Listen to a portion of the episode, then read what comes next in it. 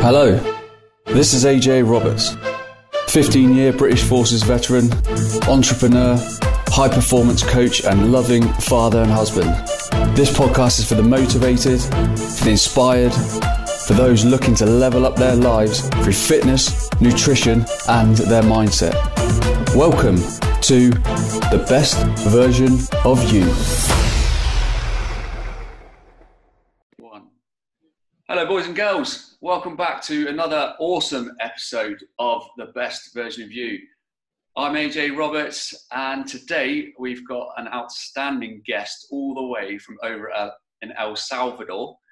Um, he's Australian. He's Mr. Damien Rider. How you doing, Damien? Good, mate. How you going? Brilliant, mate. Um, Dave, guys, Damien is a multiple world record breaker and holder. He's uh, an, an adventurer. He's an inspirational speaker, a mental health advocate, and has worked and run multiple charities uh, to do with um, against child abuse. And he's forever traveling around breaking all these un- unbelievable records um, whilst living the dream. Um, Damien, like, it's, it's crazy, mate. Just going through your website and stuff like that, all the events that you've done. Um, we'll talk about those more in a minute, but like, Sure. Where did, where did this all start for you? This kind of like love for doing adventurous things. Have you been like that ever since you were a boy? Uh, look, you know, looking back, I would say I was always uh, an, an, endurance athlete, just out of survival. Really, you know, I lived on the streets at a young age and had to sort of fend for myself. And then I, you know, I took to skateboarding from you know the age of six or seven, sort of thing. So that was always my vessel to uh, to get out of the house and keep out of the house all day. So I'd just sort of skateboard all day, you know, um, from sun up to sundown and beyond. So I was kind of always like that, and, and always just use you know physical attributes to be able to um, to get through things and, and to take my mind off off everything, you know. Um, throughout my life, like I tried a lot of things, you know. You know, I went down the drug and alcohol path you know the relationships, the sex addict, to whatever it was, you know, trying to, to um, just mask everything and try and find his happiness, really, you know, uh, and just finding ways just to uh, satisfy my needs. I guess at the time, you know, um, sort of feeling vulnerable and needy at the same time, but also wanting to be strong. And so, you know, it's pretty confusing time. And you know, I had no no role models, no father figure or, or, anyone like that in my life as well to be able to turn to to go, hey, you know, what the hell's going on here? Why am I thinking these thoughts? How do I get rid of them? Who am I? What do I do? What am I supposed to do? What am I good at? You know, like such a confusing time, you know, growing up, and I think it is for for a lot of people as well. You know, whether you come from a good life or not, you know, it's um, you know, life can sort of get a bit of a hold of you uh, but yeah, I just had these other things, other little demons that were hanging over my head, and they just sort of control most of my life, really, and uh, just made simple tasks just a bit of a battle to get through, and just made things a little bit more complicated. And um, of course, with the monkey mind that goes on as well, you know, little self chatter happening, you know, like yeah. self doubt and everything that, you know, again, you know, a lot of us go through during the day, and uh, you know, so that was sort of controlling me and and then social media started, you know, and you start looking at what other people are doing, and should I be living my life like that? And yeah.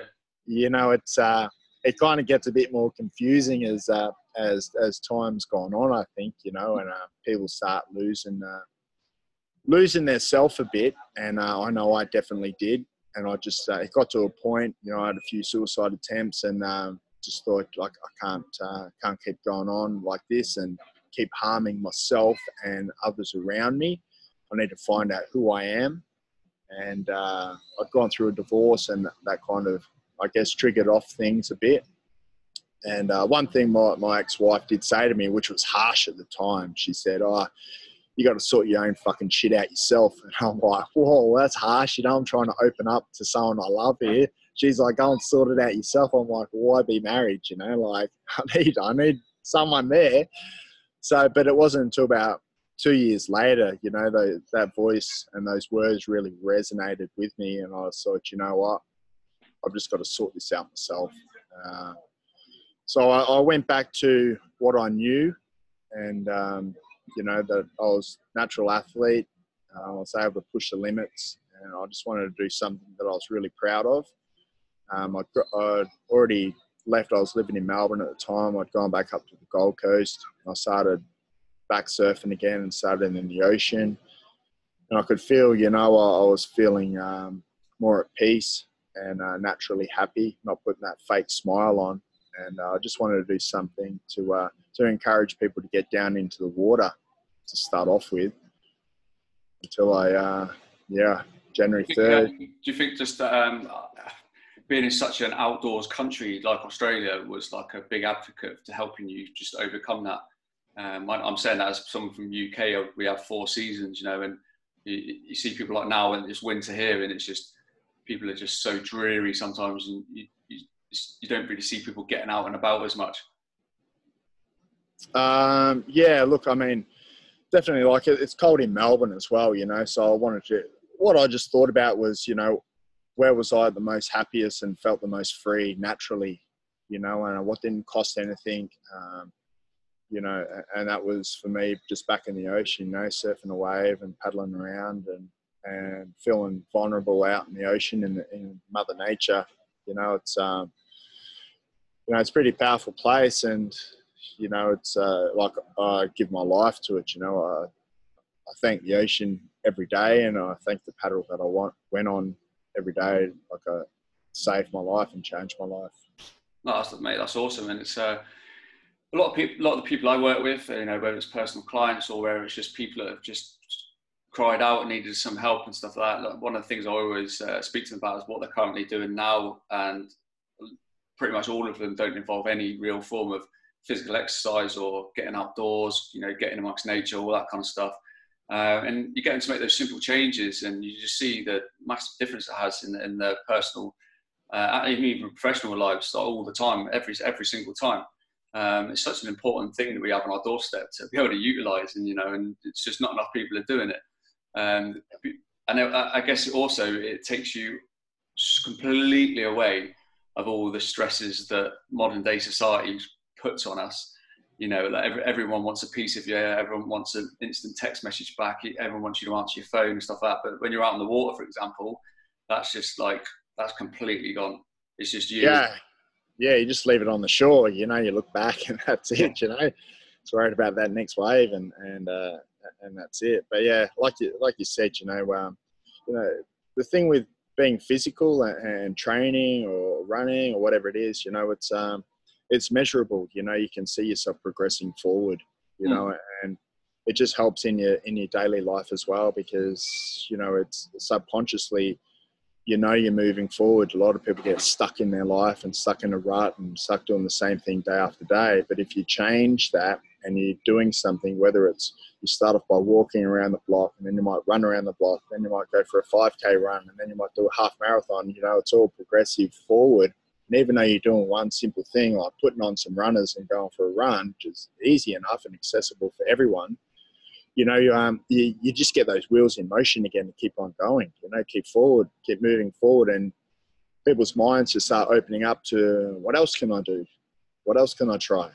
You yeah. know, let's do this.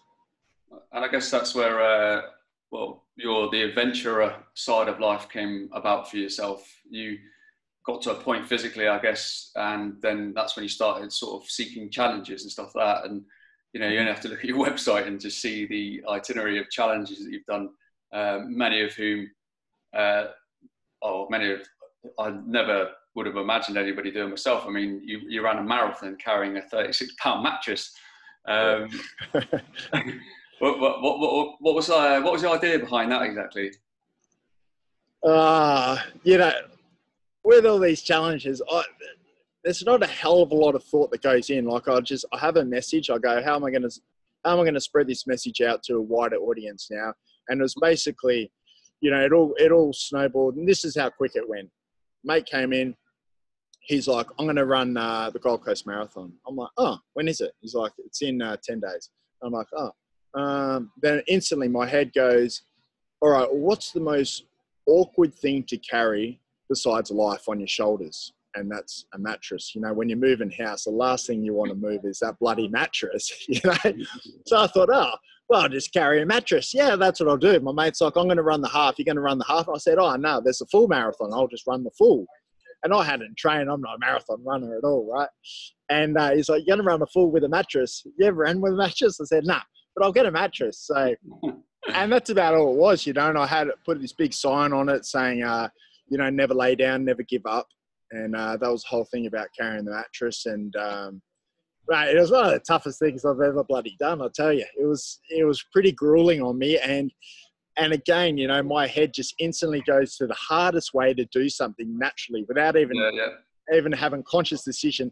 And I got about 500 meters into this race, and just went, yeah, you know what? I could have probably just grabbed a, like a normal foam mattress, sign same message, you know, a little five pound or three pound foam, bit of foam mattress would have been perfect. Nah, I've got to go for the full Sealy inner spring mattress and chuck it up on the shoulder. You know? Oh, mate. Is it like even even just looking at the photos and that, you know, just being able to hold that mattress, you're completely leant over to one side. So to be able to do a marathon distance carrying it in, that's like a 26, was it 26.2 miles stress position? Yeah. Yeah, yeah. So every 20 seconds, I'd just roll it over my head to the other side and have this system going that I, like, I never put it down once in the nearly seven hours that I ran. And I just like just rolled it over and I ran, I roll over. I started off sort of running, but the hardest part with it with it was um, because there was so much weight on my shoulders, my whole running gait had to completely change. So I Yeah. just had to run flat footed like I'm a mid foot striker usually, and I just bounce along. But I just had to run like just flat foot along. So there's different muscles that I was using the whole time, and I'd probably got about I don't know, 10 miles, eight miles into it. And I was just pulling hammies and calves every single step, just shooting up like, like, like lightning bolts. And, and I'd have to like do this like, oh, little hobble along, like I've just put myself or something until uh, it went away. And then I'd run for a couple of steps and then oh, it'd come again. And I'd sort of just waddle along again. And then I'd start running. So I sort of just went along that way, you know. And even though it's, uh, you know, 36 pound mattress, on the last five miles, it felt like it was 236 pounds. You know, it was just, it was crushing me, just weighing me down, crushing me. And um, yeah, I mean, it, was, it was super grueling on me. And uh, it, it took a lot of recovery from it. But, um, you know, I, I did the, did the victory run at the end. I was in so much pain. I was just like, it was about 400 meters to go. And I was just, I could hear someone yell out on the microphone, and here comes the mattress man. I'm just like, I just start this run, and I was singing, "Don't fall down, just make it to the end at least," you know. Did So, um, yeah, but so obviously you're talking about sort of getting messages out there and stuff like that. Like, what was the, the message you were trying to achieve from with the mattress and doing a marathon with it? Uh, just never lay down, never give up, and anything's possible. You know, Yeah, I've never yeah, been, Yeah, been before as you know uh, another world record. Not that I care about accolades of, of being a world record or a world first, but I just like to do things that no one's done before. Just uh, just so I know, just so I don't know it's possible. Because if someone else has done it, then it's possible. yeah, You know what I mean? But if it's, no one's done it, I can't even ask anyone how to do it. I've just got to work it out myself, which I love. You know, so it's just that that problem solving and the new way of training, which opens up more doors to uh, to others other sorts of learning. You know. yeah. No, I, I totally totally agree. And uh, one of my uh, good friends I've had on the show, he's a, a British adventurer, um, and he's off doing stuff all the time that's different. Um, and like you know, loads of people do marathons or climb mountains and stuff like that for charity, don't they? Um, so like he's got his own charity for um, children in war-torn countries, and he's a big believer if you're going to raise money for charity stuff like that, you need to just make make it that extra bit different. So um, Sure. like he, he climbed Mount Kilimanjaro, but he did it barefoot. Um, and Epic. yeah, so he said like obviously if it's the big difference between raising five hundred pounds for charity or five hundred thousand pounds for charity because Yep. um, just things like that. So you know, I imagine you, you st- would have stood out a mile running with a, huge mattress on your shoulder. Um, did did you get a, a lot of um, a lot a lot of people speaking to you after that, like sponsorship? Did you get any mattress companies wanted to sponsor you for your next events? Nah, not not uh, not mattress companies, but uh, you know, like I've I've got Mizuno shoes. They always look after me, and Suunto watches. You know, Oh, cool. Yeah. yeah, they've been really good to me, and um, you know, Smith Sunnies have come on, and Inky Sunnies and stuff like that. So those sort of people help me out, um, you know. But I kind of don't rely too much on uh, on sponsorship or, or, donations or anything. I just, um, you know, I just do what I do, and I, I make films out of it, or write books, and just sort of self fund my thing. You know, hmm. it's always been for me. You know, this is this is my cause and um, this is what I believe in. So I shouldn't have to rely on other people to uh, to support what I believe in. You know, yeah. people people come and go, and um, you know they join for a while and they do what they do, and, and, every bit sort of counts along the way. And I'm super grateful for anyone who jumps on. But you know, for me, it's more just about showing people what's possible in life, and uh, yeah, it's not not because for me, you know, like when I was trying to deal with all this stuff, I thought, right, if I had all this money, then you know, then I'll be happy and rada rada, you know. And I got to a stage where I had all the money and the cars and the penthouses and this and that, and I was just like, this isn't like, sure, you know, buying a new Audi is like awesome, but it's very short lived, you know. All the trauma and everything doesn't make anything go away, you know, internally. So, and because it was, um, you know, it didn't. Um, because the uh, um, you know that I didn't get cured by the money side of things. Well, then um, you know that I, that's why I don't promote money side. You know, it's just you don't need that to hmm. uh, to to heal. You don't need that to uh, to fix yourself, and you don't need it to jump in the ocean as well. You know. No, exactly. I, I totally agree, mate. And uh, I, I did a post about uh, materialistic stuff um, just before Christmas, actually, just for just for some of the people to think about. I wasn't like pointing fingers or anything else like that, but you know, like I said, uh, a uh, a next a next wallet holds the same amount of money as an Armani wallet. You know, yeah. a, a, Ford can drive you to the same destination as a Bentley. Um, so it's not always about stuff. And like you were saying there, it's like in the moment, all the money and the cars and stuff, and the other, you could be happy but you're not fulfilled. And you've obviously then, you know, you've identified that and then done something about it to find that fulfillment, which you're doing now with obviously with all these like awesome challenges and stuff. Yeah. Yeah. And, uh, yeah, that's right. Um, yeah, you know, so that's why I try and promote to people. Uh, you know, like we were saying earlier, you know, every time I, I do an event, you know, people will come up and say, "Oh, how much money did you raise?" And I'd say, "Well, you know, shouldn't you be asking how many people did I save? Because that's why I did it." Yeah. I do the events. That's why I push myself to to those extremes, and it's just. Uh, you know, it's um, but what it seems extreme to to other people is my normal now. I guess you know, it's just, and it, it's uh, it's strange what can become you normal, and uh, you know, even guys who, you know, I've never been in the military, but I know a lot of guys like veterans and that, and um, you know, speaking with them, you know, it's what their normal is and what they see as normal would blow people's minds. Yeah, yeah. Of, um, you know, like the violence and destruction and death and everything. You know, yeah. is just becomes a part of life that is so far away from other people's reality. You know.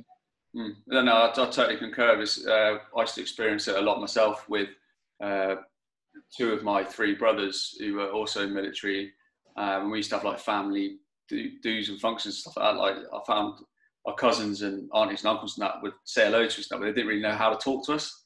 Yeah. Um, yeah, we just always we always ended up sitting on our own little table together. It was um, because we, we were out of that little norm, if you know what I mean, out of that bubble. But but to us, every day, that kind of stuff is just like part of everyday job, so to speak, yeah. or like for you, like everyday sort of challenges and stuff like that.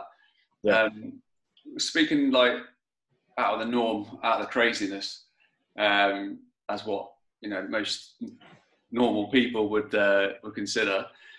You uh, you paddleboarded like completely unsupported for 17 days, like solo. Um, you had multiple shark encounters, starvation, dehydration. Uh, you were knocked unconscious numerous times uh, just to accomplish this goal. Yeah. Now, um, this ended up being part of a National Geographic produced film, wasn't it? Uh, Heart of the Sea. Yeah, that's right. Yeah. Um, well, again, what was the what was the thinking behind that? I mean, obviously, being you know loving the ocean and understanding it a bit, and being good on the board and that stuff would have put you in really good stead. But a 17 day solo and totally unsupported, that's nuts. Uh yeah. I wouldn't do it again. I don't need I don't need to though as well. But um, yeah, look, you know, it's same thing. Like I was supposed to just do a 24 hour one, but um, I you know, a boat sponsor pull out four days earlier, and I was just like, wow. And I just trained up eight months. Like I'd really just broken myself back down to my raw foundations. You know, I got rid of my car, and if I need to get anywhere, I'd run. I just made it completely my life just to rebuild myself from ground up all over again my way. And um, you know, just become the strongest version of myself mentally and physically that I could. And then, um, yeah, the boat sponsor pulled out, and I spoke to a mate, and he's like, "Well, what are you going to do? Because you're ready, you know." And I was like, "Man, I'm just going to paddle to Sydney." So that was 800 kilometers, 500 miles. He goes, "How are you going to? How long is it going to take?" I said, "I don't know, about 20 days." He goes, "You can't even get a boat sponsor for 24 hours. How are you going to get one for 20 days?" So I said, "Nah, man, I've got a board, I've got a water pack on there, I put some food on, walk down on my local beach. I'm going to start paddling. And the phone went silent for a bit, and he goes, "All right, I'll see you when you get here." And I'm like, and that's kind of all all it was. And then, but people would say, "It's impossible. You can't make it. How can you make it?" And my answer was always, well, Nemo made it and he had one flipper. so I thought, oh, well, I can do it on a paddleboard with two arms, you know. so kind of that's how it was, you know. Like I knew I'd trained up and I was physically strong enough, I thought. And um, my, my first leg was from Rainbow Bay to Byron Bay. And uh, that was 68 kilometers. And I'd only paddled 40 kilometers consecutively before that during my training. So the first leg of it was was one and a half times what I was kind of used to anyway. Um, so I wasn't even quite sure where I was going to make the first leg really, mm-hmm. and uh, paddled out and, and you know, massive. I was paddled straight into this huge storm, and then the sun came out, and I got burned, and pretty much faced everything uh, along on that first paddle. And I was so tired. It took me 13 hours, 13 and a half hours that first paddle did wow. and uh, and got in and slept at the surf club there, just uh, just in front of the beach, and then uh, got out in the morning, and then then the next sort of four days were just super tough on me. Um, you know, I got pitched, I'd lost food and water a few times. I hadn't worked out how to keep it on the board properly, and um, you know, it's nearly not unconscious underwater, and had shark attacks and uh, circled and stalked and knocked off, and um, yeah drownings. Um, you know, everything was kind of going on, and you know, I was just thinking, wow, like, and I was, you know, in the water by myself, and there was times, like, even on uh, day two, you know, I was paddling along these beaches that I hadn't seen anyone on the beach for at least eight hours. You know, no boats around, no nothing around. You know, and you're kind of like looking up to, you know, commercial airlines that are whatever up in 30,000 foot up in the air going, I hope someone's looking out the window, looking at me, you know, knowing where I am. Because I had no EPIRB, I had nothing, no communication. I just, you know, text people on Facebook and go, hey, I'm leaving Byron Bay. Hey, I made it here, you know, and that's, yeah.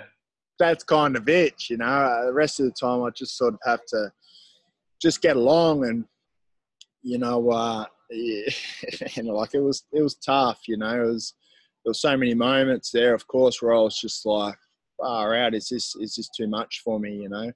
Uh, but I just kept on going, and I just kept looking at, uh, you know, when things got really tough, I just looked at a tree or a rock that I could see on the beach, and so long as I knew I was moving past it, then I knew I was moving forward, you yeah. know, and, uh, and that that was enough for me, and and uh, that that's what ended up carrying through to uh, to my normal life as well, you know.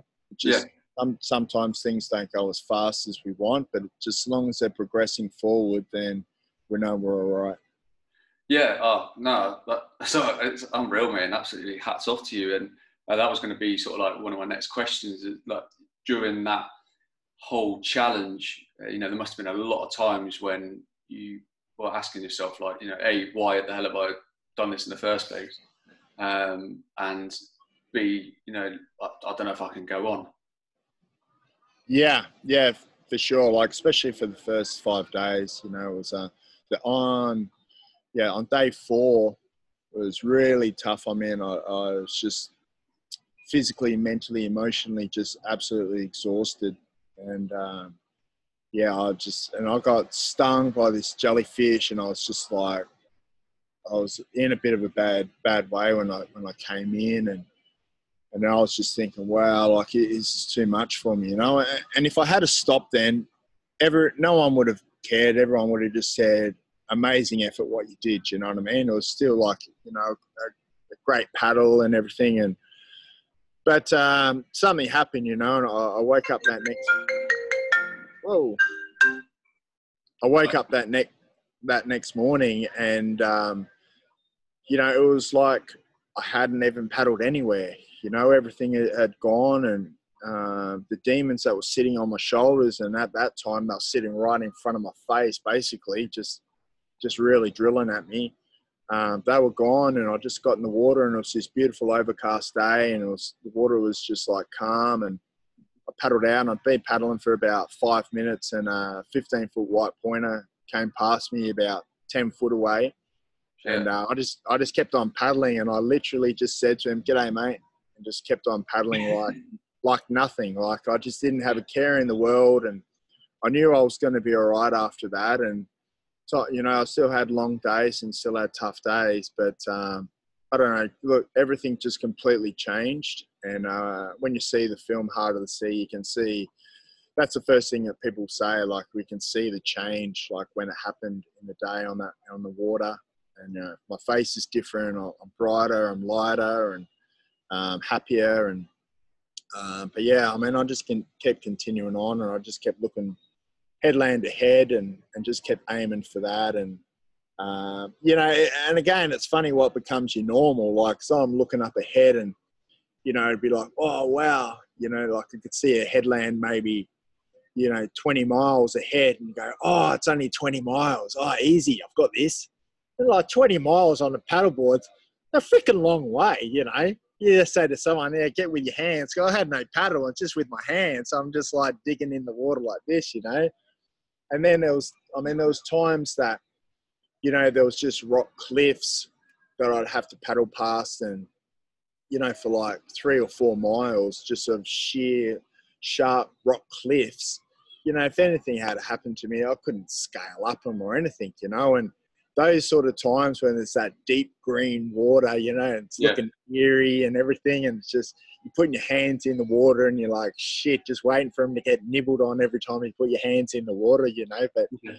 so it's uh, look, a lot of emotions go through your mind, but you know, I was also able to uh, start thinking about everything I was proud of that had happened in my life to be able to keep going. Because of course, I kept asking myself that question of how am I able to keep going? Yeah. You know? Why aren't I stopping? You know, like I've, I've been through so much. No one would blame me to stop now. I wouldn't even blame myself if I stopped now. But how am I able to keep going? You know, and those questions started ringing through my head, and you know, you know I was thinking about everything that I'd achieved in my life to that date, and everything that I'd overcome to strengthen me to be able to have me have that resilience to be able to keep going through these things. You know, and um, you know, and again, you know, that's why I give so much thanks to the ocean and for that paddle for giving me that awakening and making me um, appreciate all of my tough times. You know? Yeah, yeah, and it's um, this that kind of thing is so relative to so many people. Is uh, you know how you deal with tough times and just generating that or trying to generate that mental resilience to help you get through all the time. You know, not everybody has to go and do a a 17 day paddleboard, you know, yeah. in shark infested waters. But at the same time, sometimes you need to, you need, well, you need to often put yourself in your uncomfortable zone to yeah. test yourself because otherwise you just get far too comfortable. And, the, you know, and that's when the slightest little things upset you and or occupy your headspace and stuff like that. You know, we, we all hear about this snowflake generation nowadays, um, where people get offended by everything and stuff like that. But it's just because the generation we live in now, everybody's got everything on a plate. Everything's so convenient. You know, people, kids aren't falling over and hurting themselves. They don't know what pain is.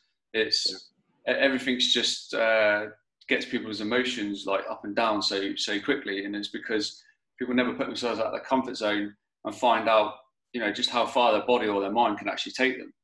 Um, so you know, the more people do that, the better. And like just looking at the stuff that you've done in the past and continue to do so, you know, there's so many lessons for people to take from that. It's unreal.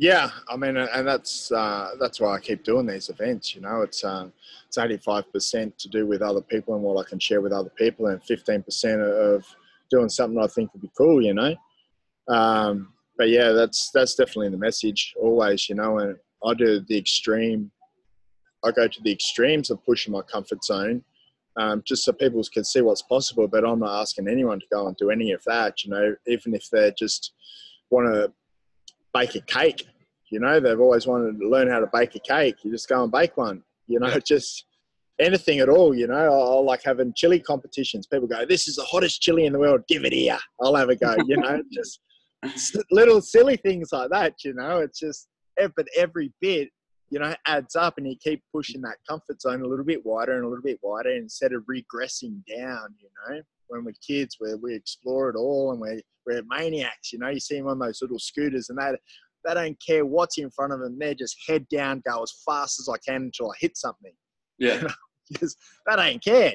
But later on, we go, oh, shit, you can't do that, And, you know, get wrapped up in cotton wool and just like, oh, yeah. I can't do that. I, you know, can't speak that way. You can't say this. You can't do that. You just, or you, that's impossible. It's dangerous. You're going to fail. You just, you know, so much self doubt gets put into our heads that we just start regressing away, you know, instead of expanding who we are and finding out who we are. And especially like when you've been through trauma, you know, you get stuck in that in that rut and in that past of of what happened. You know, we need to take those baby steps to to just get started, you know. And uh, that's what I find, you know, with my challenges that, you know, it might have taken people, you know, to watch a few of my challenges over a few years to go right. Okay, I'm not giving up on life. I'm going to start walking around the block. I'm going to start doing this. You know, yeah. I'm going to take the excuses out of people's lives of instead of them going, oh, I can't do that, it's too hard. Now they're like, well, if he can run a whole marathon with a mattress, I'm sure I can walk around the block. Yeah, yeah, yeah, exactly. And you know, it's, it's this is why uh, I try I get people on the show, you know, like yourself and people from all different disciplines, is because the message is generically the same. It's the yeah. you you trying to become the best version of yourself, and you choose to do that via pushing your body and your mind to the extremes and you know doing all the awesome events that you've done. Um, some people uh, just love to write books, for example, and get their message across that way through literature.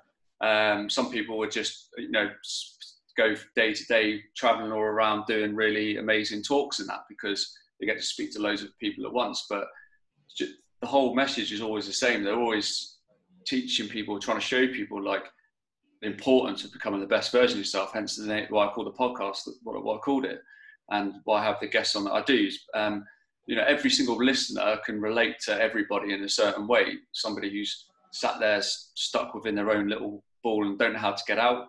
Um, usually, some people just need that little push. Um, most people need to, you know, hang around, get around a bit more positivity. But we've all got that one thing inside us that we want to do, um, but we procrastinate too much and don't end up doing it. So yeah. this is why I, you know episodes like this this are so important for you know all the listeners out there that are just looking for that little bit of inspiration or um, something that's just giving that little push over the edge, you know, to get them going and get them in that uncomfortable zone for a little bit. Yeah, definitely. You know, just it gives them permission.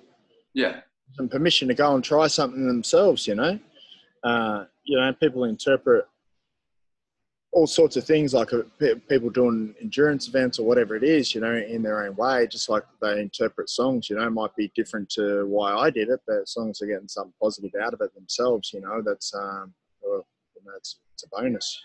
You know? Yeah.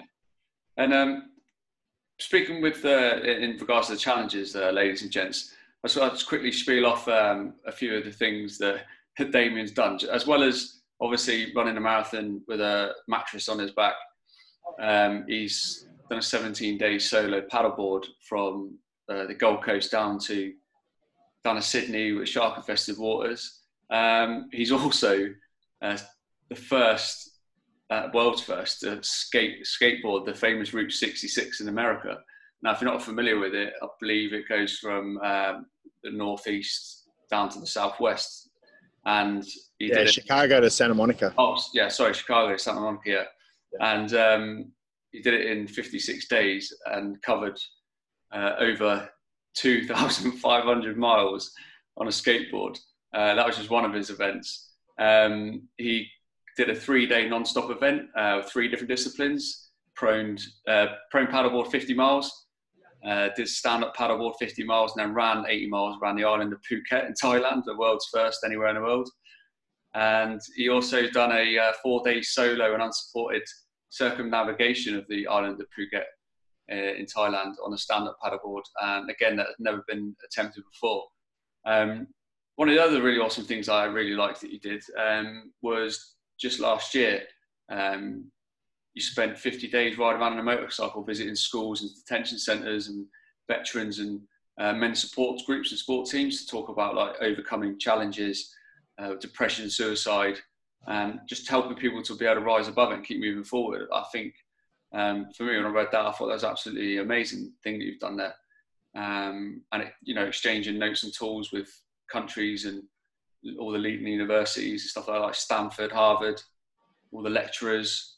Um, talk to us a bit about that trip, mate, because that's uh, that, that's a pretty amazing thing to do. It's not something that you see people do every day. Uh, and as a veteran myself, with lots of friends who have uh, you know gone through mental health issues and that, uh, you know, people like that will be welcomed all the time.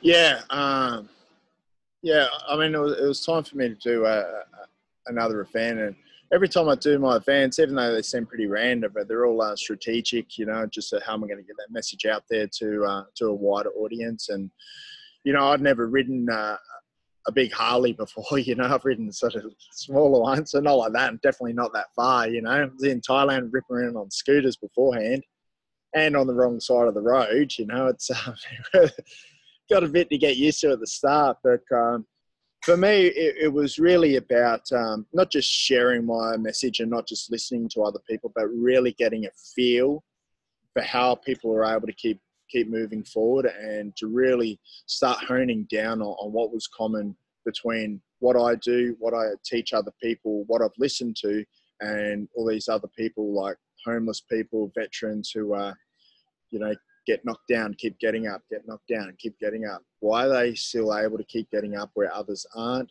Um, so it's really about that. And you know, I went to some tough places like uh, like Baltimore Youth Detention Center, and you know, they were tough kids in there, and it was it was a tough crowd to deal with. And you know, but uh, you know, what I left them with was was enough. You know, I was happy with just to be able to, to for them to connect with their breath and just disconnect from everything else that's going on and remind them that um, where they were isn't the end of the world. It's just the start, and they've just got to make some changes. No matter where they are, they can make changes, and you know, and then into into Philly, which is again, you know, a tough city, and you know, I uh, I washed the feet and gave shoes to 200 homeless people, and wow, yeah, pretty, pretty humbling to be able to you know sit in in front of someone and just listen to their story and and while you're washing their feet, you know, and see them with a smile, like by giving them new new pair of shoes, and you know that was with Samaritan's Feet, and you know it's amazing what they do, and I, and I love that cause because you yeah. know my,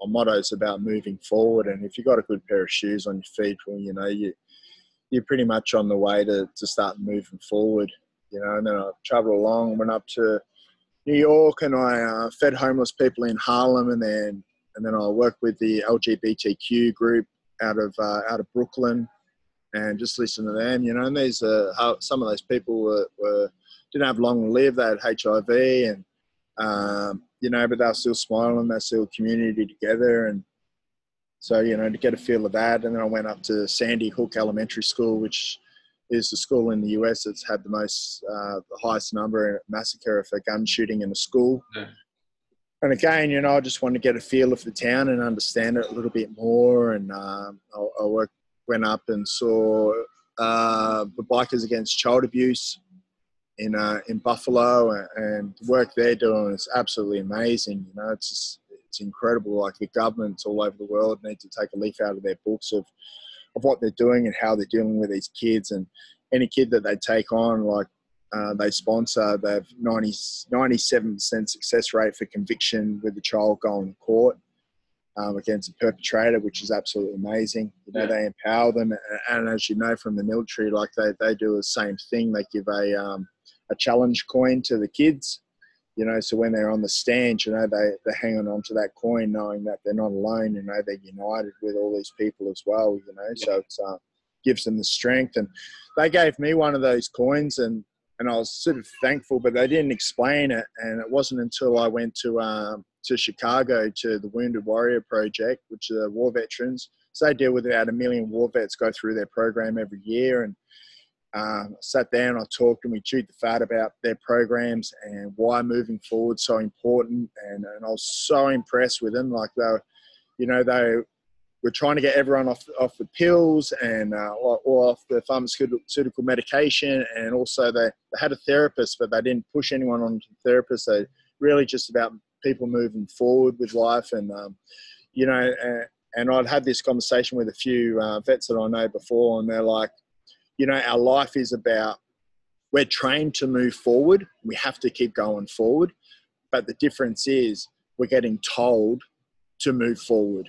You know when you come out and you're in that for like four years six years 20 years and then you come out and you've got to do it yourself you know it's uh, that's when you know the wheels start to fall off a little bit, or how uh, you know, as you'd know, like people who are in the military, you know, they're in control of multi-million dollar aircrafts, helicopters, teams, this yeah. and that. You know, like they're they're so well respected and they run all these things, but yet then they come out and they're a janitor at a school or something, you know, and they're like, "Fuck, how's it got to this?" You know what I mean? So so we, we spoke about things like that and just how to um, keep those skills relevant uh, for the veterans when they're coming out and, and, understand that these are still skills that they've learned that they just got to adapt into this life now. And, the same thing just moving forward but they also worked with um, with the partners you know they understood that it wasn't just the the soldier themselves who, who went to war like the partner who was at home and the kids they also went there as well or or the, the, the new partners that come into their, these people's lives to, uh, to understand, you know, what they might be going through on a day-to-day basis. So super amazing, like um, the talk and uh, like, I can't wait to get back over there and do more work with them. So just, I've got all the time in the world for those guys. They're just doing it right. And what was amazing is what you touched on before is, you know, I, the guy who runs the programs there, I'd never met him in my life, and he didn't know me. We didn't know too much about each other, but just the commonalities of that we're doing intuitively that we knew that worked, you know, and being able to bounce off each other to go, hey, you know, yeah, this is it, you know, keep moving forward, keep this positive, you know, like we were saying there, you know, it's just everyone who's doing these things, it's, you know, people trying to confuse it and make it this massive thing and it's so impossible to get past and all this but when when you break everything back down it's it's to its simple form well then life becomes just that little bit more easier you know? So it's um, so it's cool but yeah they gave me a coin as well a challenge coin and they did a proper handshake and they all stood around and they really explained it to me you know like what the coin meant and it was uh, like I was like, wow, like I was so grateful for it. And um, like I carry it with me everywhere. I carry those two coins with me everywhere I go, you know, oh, it's, um, yeah, it's, you know, uh, like it's amazing, you know, um, uh, of what they do and, and, just that whole coin thing and, you know, building those people together and knowing that, you know, they're not alone and, and everything. So, so that was cool. And then, uh, yeah, back on the Route 66. So, you know, what's, what's more blokey than a guy, six foot three guy with, with tattoos riding a Harley down Route 66, you know? and what was funny about that is, you know, I'd see people and they'd go, Oh, what are you doing? And I'd say, Oh, you know, I'm just, I'm traveling across the country teaching youth and males about meditation. you know, and they're like, You're doing what? You look like a bank robber. meditation, you know?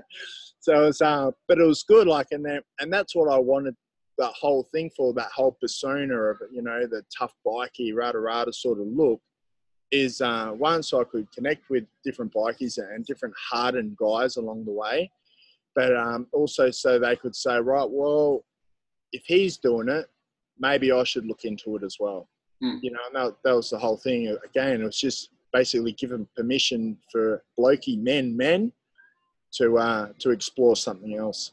Yeah, and that's uh, it's such a common trait, not just in America. It's the same here in UK. It's the same in Australia, uh, Yeah. New Zealand, everywhere. Like especially in Western society, really, where men just don't like talking about stuff and they keep a lot of it bottled in. But also, men aren't very open-minded either. So, uh, a prime example, I've been to some really good uh, personal development events here in England, and I've turned up and I've probably been about one of 15 guys there out of like 200 people. The rest were all women. Yeah. Um, and the guys have been like, you know, oh, what do you want to go for that to that for? You know, do you need a cuddle? Um, and it's just that they- take the mic first, but they've got their own demons, though. You know what I mean? And it's uh, and it's it's such a it's such a problem of guys not opening up. So doing that kind of stuff is absolutely amazing, and that's all it takes sometimes to create that little domino effect, create that little ripple in the pond. So more guys, especially, um, take note of it, become o- more open-minded, um, and and get more involved in stuff like that, and then and opening up about other issues. Um, like you, you you said previously, you know, you went through your own suicide attempts and your own mental health problems. Um, I, I too have, you know, I do what I do, speak about it so often because that's my therapy. So when I, if I'm doing talks or even talking to personal clients about it or in large groups about everything I've seen and unfortunately been through and stuff like that, like that's my therapy. So um, and but at the same time, I utilize those bad experiences and use them as strengths to help other people because Yeah. it helps people open up. But um, in terms of uh, just getting people involved in doing more stuff, um, meditation is becoming a lot more popular. Um, but obviously, you talk about it, and then you get a lot more guys like, "Oh, what do you do that for?" You know, and you experience that as well.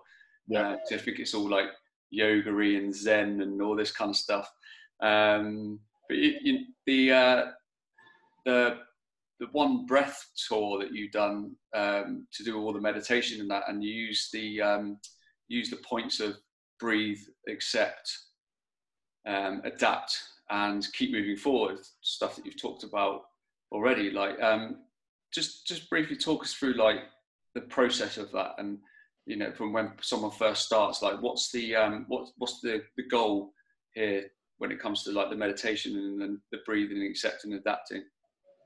So for me, so the skate across America, the 56 days was, uh, you know, basically I did the first paddle and then demons had left my shoulders and I'm like, right, okay, where are they gone? You know, I've had good weeks, bad weeks, good months, bad months. You know, I've been on a roller coaster for the last 34 years of my life. Have they gone? Like, what's happened? Um, I didn't want to come out and say, hey, I've just cured myself of PTSD. You know, it's, uh, I needed to test it. Like, I, I would never say anything. I'd never come out and say anything or advise anyone any, anything unless I knew 1 million percent, like without a doubt, full knowledge and explore it afterwards. So that's what the three day test was, was about in, in Phuket was to push myself to absolute breaking point, which I did. You know, uh, my body completely shut down three miles before the end, and you know, and uh, but I wasn't negative about it. I was positive because nothing negative from my past, no emotional pain from my past came forward. So I knew I had something special happening in the ocean. And then, um, then the skate was 56 days, so I knew I had 56 days just doing something simple from going from point A to point B, and work out what the hell happened to me on the paddle and what's how did I get through everything else in life? One common thing that people always say to me is, "How are you able to keep going?" You know, not just in my physical challenges, but in my life challenges also. And I never really had an answer, so I'm like, "Well, I need to find out what this answer is. How was I able to? How can I dissect this all the way back down?" So, you know, I thought about everything and I was doing, it. and again, you know, going back into as a kid growing up, you know, endurance, being able to keep skating. and I fought for 11 years, so you know, I was just how was I able to keep going there? And I'd never sit down in between rounds. I'd always make sure I stayed standing up and um, you know, always trick myself and trick the other opponent that I wasn't tired and I wasn't worn out. And um, so again, you know, it started. So I started thinking about my breath. It was all about breath work, keeping calm, keeping calm with my breath, and so everything sort of just started coming on that way. And then again, more I just started dissecting things down and then putting these tools to the test on the skate during different challenges and working out and playing around with it and really exploring it until I got to a point where I was knowing that, you know, every time a challenge came, I was able just to breathe and just being able to keep on moving forward, you know, and, and not, not, um, not build things up, you know, there's so many cliche things like you can't change the past, you know, remember to breathe, all those sort of things. So many bumper stickers, but it's about putting all those bumper stickers together, basically, you know, and and having a real connection with it. Not just not just having the words and not just saying the words that are connected from someone else's breath or who someone else has come up with. It's really about owning those words yourself and owning your own breath. I mean, when you break things back down, it's you know we're three simple pillars that, that continuous forward, and that's you know connection with our breath, connection with ourselves, and connection knowing that time keeps moving forward, and so do we. You know, and uh, when we go through trauma, you know, it's about keeping those those three pillars together and not separating them. Um, so yeah, so I mean that's that's what that that whole ride and everything was about, and um, you know to be able to share that with with other people, and you know um, it's funny, like when I come up with a with one breath meditation, I first did it. I was sitting on the beach in Australia, and I had twelve men sitting in front of me, and these are men that would usually therapy that was going to the pub having a couple of pints, you know. And uh, here I am sitting on the beach, and I couldn't help but laugh at the start. Just think, and I said, "Look at you guys. When did you think you'd be sitting on the beach doing meditation?" And I just like looked and went, never, you know, but it got started and the movement from it, you know, and, um, you know, from uh, being able to instill these things in the people. And I've always looked at, at meditation, traditional meditation, and always saw that it's a good start, but there were some flaws in it. Um, you know, I could see people that they get either too frustrated that they can't meditate because they think they need to sit just quiet and have a quiet mind in a quiet place. And I'm like, well, that doesn't even make sense, you know if you've got a busy mind and you go to a quiet place, the only thing that's noise and distracting is your busy mind, you know. So I was like, oh, okay, so things got to change here. And I was out surfing this one day at Nias in Indonesia, and it was decent size. And my mate he did uh, meditation every morning before we went out, and he got caught on the inside, and I could just see him. I was in the channel paddling back out. I could just see him panicking and I was just like, come over here. And I said, what's going on? He, he had to take off. And later we had this chat and he's like, oh, I just went into anxiety. I couldn't handle it. And what do you do? And I sort of started telling you, you know, some breathing things that I do when I get caught on the inside of big waves. And, you know, he was, uh, I could see him the next day. He, he got caught and he started doing it. So again, I started to think, okay, it's, you know, traditional meditation's got its place, but because uh, it was made, you know, 5000 BC and by some guru sitting out in the jungle that didn't have Instagram or anything on their phone and all this other stuff going on, you know, it's like, um, I'm sure he had his stuff he had to deal with, but not like now. It wasn't as complex, you know. So because trauma is pretty complex, we need to add different elements in there. You know, there's not just one. There's not just one thing that we do, and and it's going to cure. Like you can't just see the one therapist and you're going to be cured of everything. You can't just have the one pill and be cured of everything. You can't just go surfing and be cured of everything. You know, we need we need a combination of things. You know, we, we need to to suit uh, what's going on with our life now and, and, with the trauma that has happened and, and the build up. So it's not just usually it's not just one thing. You know, it's a snowball of things that have happened throughout our life that have piled on in different sorts of ways, you know, different sorts of trauma that we've been through um, to make us the way we are, and then also what uh, what we do to ourselves and how we treat ourselves, you know, as, as, well with drug and alcohol abuse and all that sort of stuff, you know. So um, so yeah, so basically what I ended up doing is just combining everything, you know, like thinking of everything that I've learned along the way and uh, what I've done intuitively as well, and just really dissect everything out um, using EMDR therapy, which is eye movement desensitization reprocessing. So just like works on a rapid eye movement, which is one of the things I was doing in uh, in the ocean just naturally when I was paddling. You know, my eyes are looking around for sharks and whitecaps and reefs and jellyfish, and you know, naturally darting around while all these emotions from my past were coming forward. I didn't know what it was called until I saw uh, a friend of mine who's a therapist, and I was telling him, he's like, "Oh, it's EMDR therapy." I'm like, "Oh, it's got a name. Okay, cool." Um, you know, and then you know, just working on the breath, and then the mantra ohms, and you know, um, working to your back into your intuition, and and just uh, watching babies how they breathe and how they are and how they play and everything as well, you know, and uh, really just getting back down to that that raw foundation of what we do naturally before we're influenced by everyone else around us, yeah. and uh, just how we breathe and how we breathe into our, into our belly and you know, and not chest breathe and um, just you know, and how what's our life source, you know, is oxygen you know, and keeping ourselves calm. So, you know, the more oxygen we can get in in a calm way, but also release all that carbon dioxide as well. So, it's like it's a complex form, but it's not complicated as well. You know, I've um, I've done the hard work so other people don't have to. Is the way I see it, and uh, you know, and that's that's what I uh, you know share with other people now is that, and um, so yeah, so it's called One Breath Meditation. So I ended up writing a book on it, and it's getting published at the moment. Oh wow!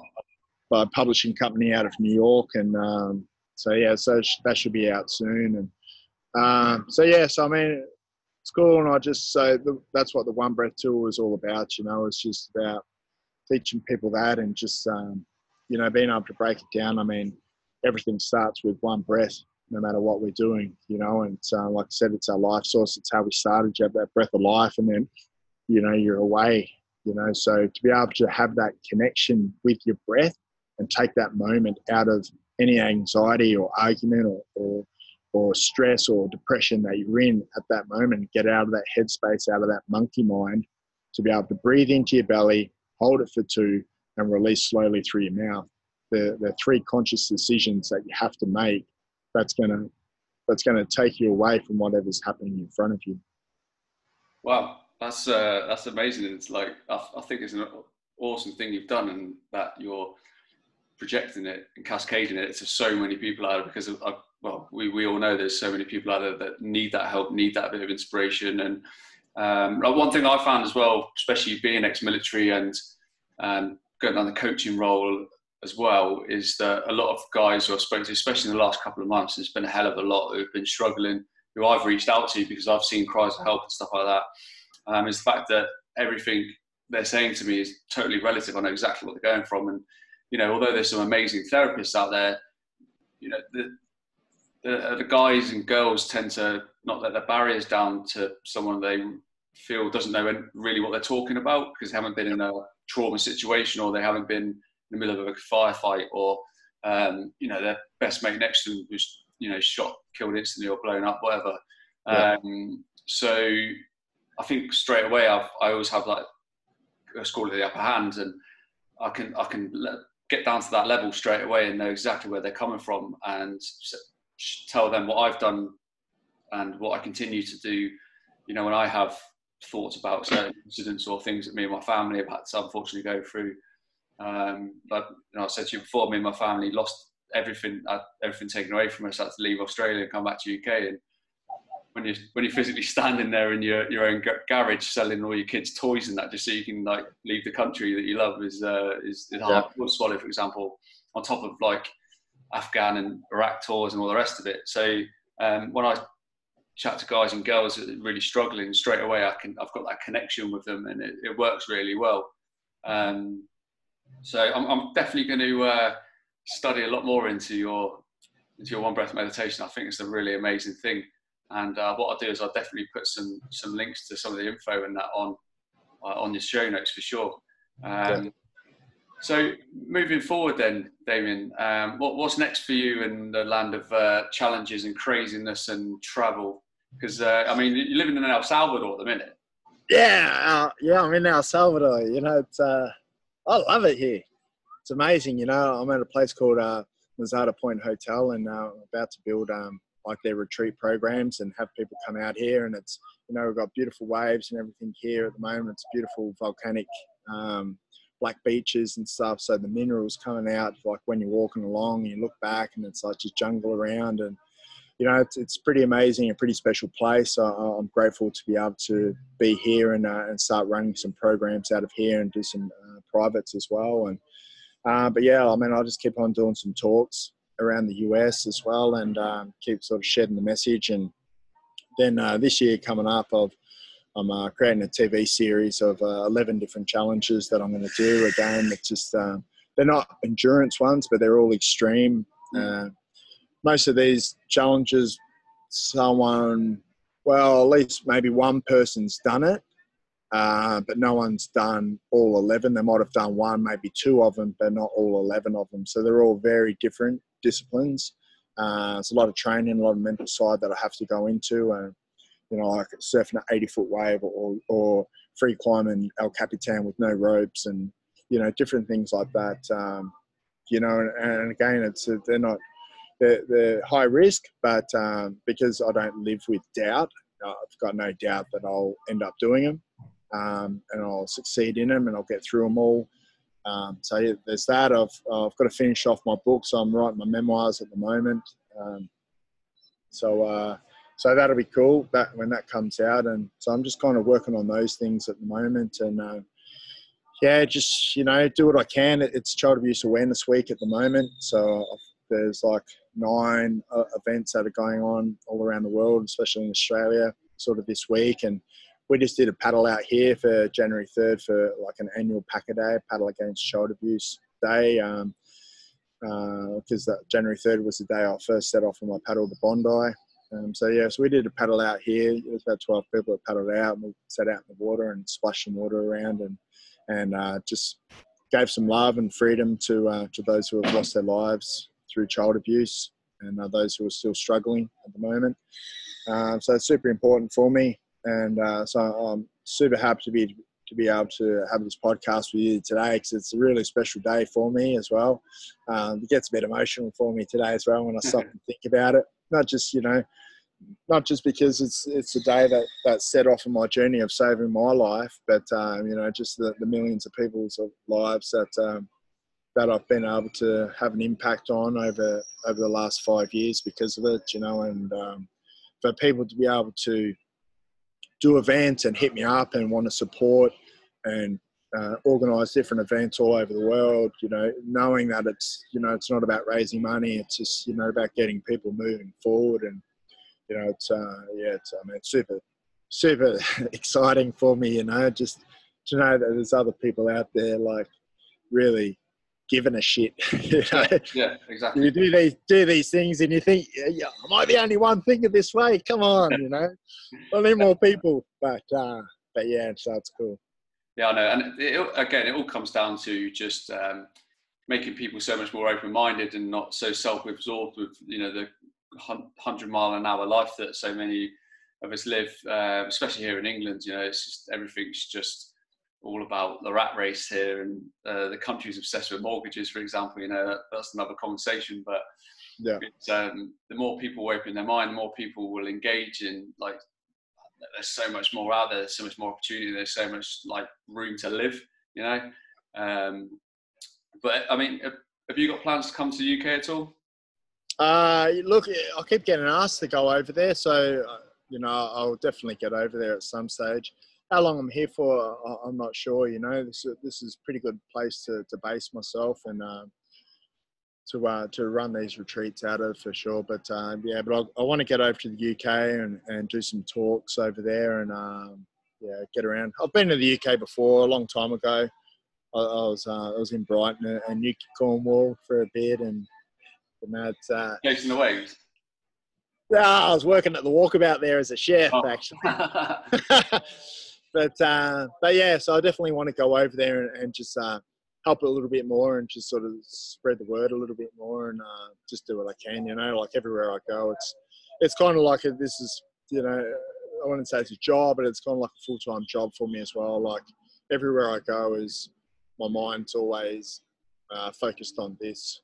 You know, uh, 80%, as I said, 85% of my life is is this is what it is. You know, how can I get a message out to other people? And uh, you know, I said I, have gone through the struggles, so other people don't have to. And you know, I'll just keep keep doing that, um, keep pushing. It's just what's embedded into me now of uh, of who I am. And you know, there's um, I've had times where I'm like, "Whoa, do I need to go back to a normal life?" And just get a normal job, but I just I can't. You know, this is uh, this is just who I am, and I still have my tough times. Like it's got nothing to do with my my past at all, but it's um, you know I still have tough moments as everyone does in life. You know, like traveling the world. You know, there's still money issues, loss of bags, and this and that. All sorts of stuff goes on in life. Uh, but uh, you know, I get by, and uh, uh you know, um, I, like I, I, do all right. And as I said, you know, I'm in El Salvador, living right on the sand. You know, it's just beautiful waves. I've already been out surfing this morning, and it's just amazing food and beautiful people, and you know, life's life's not too bad, eh? No, that's good. It's what you make it, isn't it? Yeah. Awesome. Okay, well, um, I'll be sure to put all your contact details and all your yep. tags for your social media platforms in the show notes, along with uh, your website. I thoroughly recommend people checking your website out. It's really good. You see all the, uh, amazing challenges that, that Damien's done uh, and all the amazing work he's doing around the world, helping people, especially with mental health, uh, and all the amazing awareness that he's creating, you know, for, for against child abuse uh, which is such a huge thing uh, pretty much all around the world. So, um, Damien, thanks so much, mate, for breaking up your surf and paddle times. Come and join, us, on the, join us on the show uh, and spread so much amazing wisdom and and inspiration for like everything you, are doing and you've done. And I'm, i really hope that everybody listening can take away so much uh, powerful messages that you, you, shared with us, especially about you know keep moving forward uh, and taking yourself out of your comfort zone and putting yourself in situations where you, you really need to test yourself and you'll find out who you are. Um, yeah. More and more, the more people can do that, you know, the better your everyone's general mental health is going to be, and the more that we can, we, the more we can spread that message and help more people. Um, so yeah, thank you honestly, mate, it's been an absolute pleasure having you on the show. It's been fantastic. Um, it's been quite nice looking at the scenery behind you, seeing how nice the weather is. It gives me a, it gives me a great lift. Um, but yeah, um, and I will be I'll be in contact though later on uh, about an event we're running here in UK, which is a big uh, mindset and mental health event that we're going to host soon, sort of like uh, later on in the year. So I'll definitely hit you up about that. Yeah, awesome. Um, but from me and, and all the listeners, like, thank you so much for coming on the show. And uh, I wish you all the best in all your challenges for later on in the year. Thanks, mate, and uh, congratulations on your podcast as well. Again, you know that's that's stepping out of your comfort zone and, putting yourself out there just a little bit more. And you know you've got the right intentions, and so long as your right intentions are there and your morals are there, you know things work out. You know, and you got your breath. As long as you got your breath, you're yeah, right. That's it. Awesome. Right, guys and girls, uh, you've heard an amazing amount of value and awesome content today from Mr. Damien Rider. Uh, make sure you check out all this stuff, guys, um, uh, especially if you're looking to get into meditation and, and stuff like that. But if you're in a bit of a dark place, um, if things aren't going too well for you, if you're surrounded by negativity, take on as much as you can of what Damien has shared today with everybody because um, just some of the challenges that he's gone out there and done, he's pushed himself to the extremes just to find out who he is and what he's about. You don't have to do the same things, but just get out there and try something that's going to test yourself. And you'll find day after day that you really can become the best version of you. Goodbye.